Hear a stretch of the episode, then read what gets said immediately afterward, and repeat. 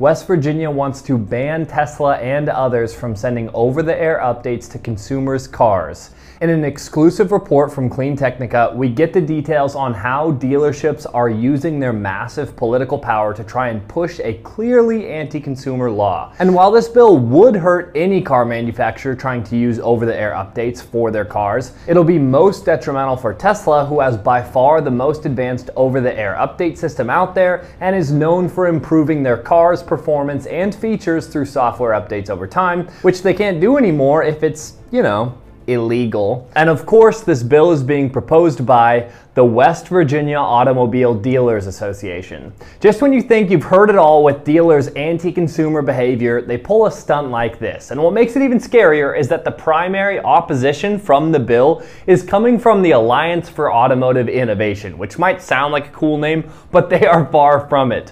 One of their board members is an executive at Toyota, and that's the same executive that lobbied Congress to slow down the adoption of EVs. So on one side of the bill, we have the dealership lobbyists, and on the other side, we have legacy autos lobbyists. And in an unfortunate but not all that surprising turn of events, in a bill directly affecting consumers' rights, Nobody is representing the right of the consumers unless you think that legacy auto or dealership lobbyists have your best interest at heart. Yeah, things aren't looking that good for us little guys, but what else is new? Sadly, things also aren't looking very good for Tesla if the bill is passed. We'll get into what it could mean for Tesla and other dealers if it's passed, but first let's look at the exact wording of the bill because when you look at the wording, I think it's clear that they're trying to protect legacy auto and dealerships while specifically targeting Tesla. Anyways, here's what the bill says. Except for experimental low volume, not for retail sales vehicles, cause warranty and recall repair work to be performed by an entity other than a new motor vehicle dealer, including post sale software and hardware upgrades or changes to the vehicle function and features and accessories for new motor vehicles sold by a licensed new motor vehicle dealer.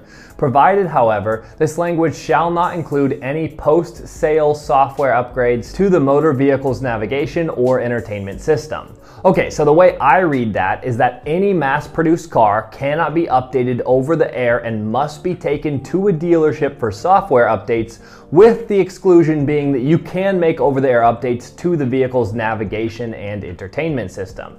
So let's get the easy stuff out of the way. This is clearly bad for consumers. If passed, it would mean that instead of getting your car's software update from the convenience of your own home, you'd have to drive to a car dealership in order to get your software update. It's incredibly silly. That's like having to go to the Apple store every time your iPhone gets an update. It is just needlessly inconvenient. But because dealerships have a near monopoly on new car sales, Tesla being the one major exception to that monopoly, then they can actually benefit from an anti-consumer bill like this. Usually if a company introduced something that was massively inconvenient to their customers, their customers would just leave and go to a different company. But because if you want a new car, you have to go through a dealership, people are trapped Dealerships seem to be trying to get laws passed to make themselves necessary. After all, if you had to go to your dealership for a software update, you really would need a dealer. It's an incredibly scummy move on dealerships' parts. And as if blocking over-the-air software updates wasn't enough, they also proposed in this bill a clause that limits automakers from offering reservations to consumers,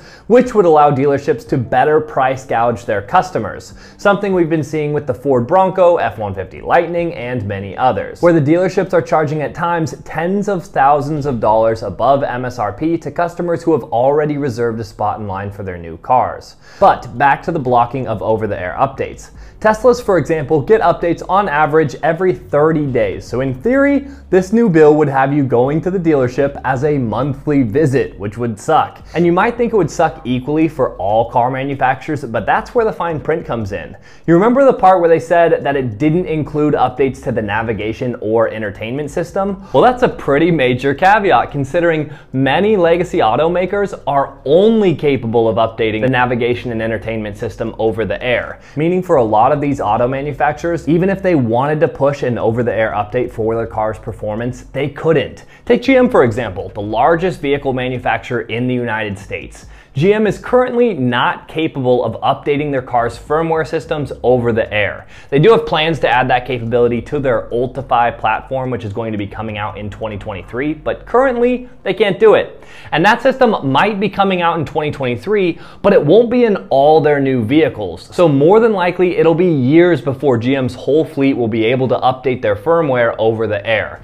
And while technically there are ways to improve performance without updating the car's firmware, those aren't the main ways. So if this bill was passed, it would disproportionately affect Tesla because they are a software company after all. Tesla has been offering over-the-air updates with their vehicles since 2012, but it's not just over-the-air software updates, they also receive those fabled over-the-air firmware updates. So by the time GM releases their Ultifi platform in 2023, which will include the over-the-air firmware updates, Tesla will have had them for over a decade. So let's get this straight. This bill is being lobbied for and against by auto dealers and Legacy Auto, both of which stand to gain if parts of the bill remain intact because they'll hurt Tesla's ability to leverage their software advantage. Now, luckily, as far as I can see, this bill is only being proposed in one state, West Virginia, and I'm hopeful that it doesn't get passed in its current state, so that's just peachy. But I think we should take this opportunity to step back and look at the situation that we find ourselves in.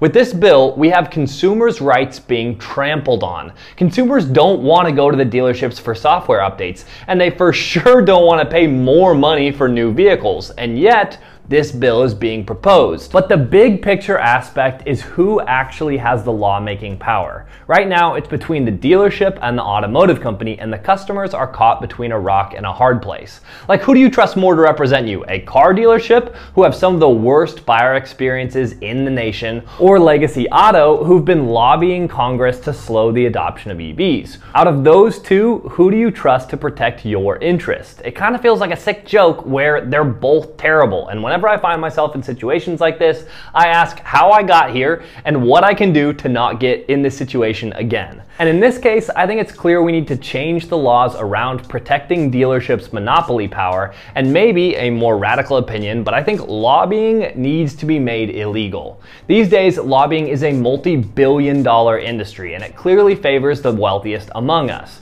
Maybe there are some good reasons for lobbying to be legal, but none of those arguments have been very convincing for me. So I have an honest question for you. If you think lobbying should be legal, let me know why in the comment section. I'm genuinely curious. As I see it, lobbying is used by companies to get laws passed in their favor instead of in the citizens' best interests. It seems to me that lobbying protects the big club that's the rich and powerful and cements the power structure because if you have money, you can lobby and change the laws to benefit you so you can keep making more money. It's a positive feedback loop that ensures things always benefit those in power, or at least that's the way I see it. If you see it differently, I seriously would love to hear why. We'll leave things there. If you appreciate appreciate this video, consider tossing some support my way on Patreon. Another great way you can help out is just by sharing the video to your friends and family or whoever you think would find it useful.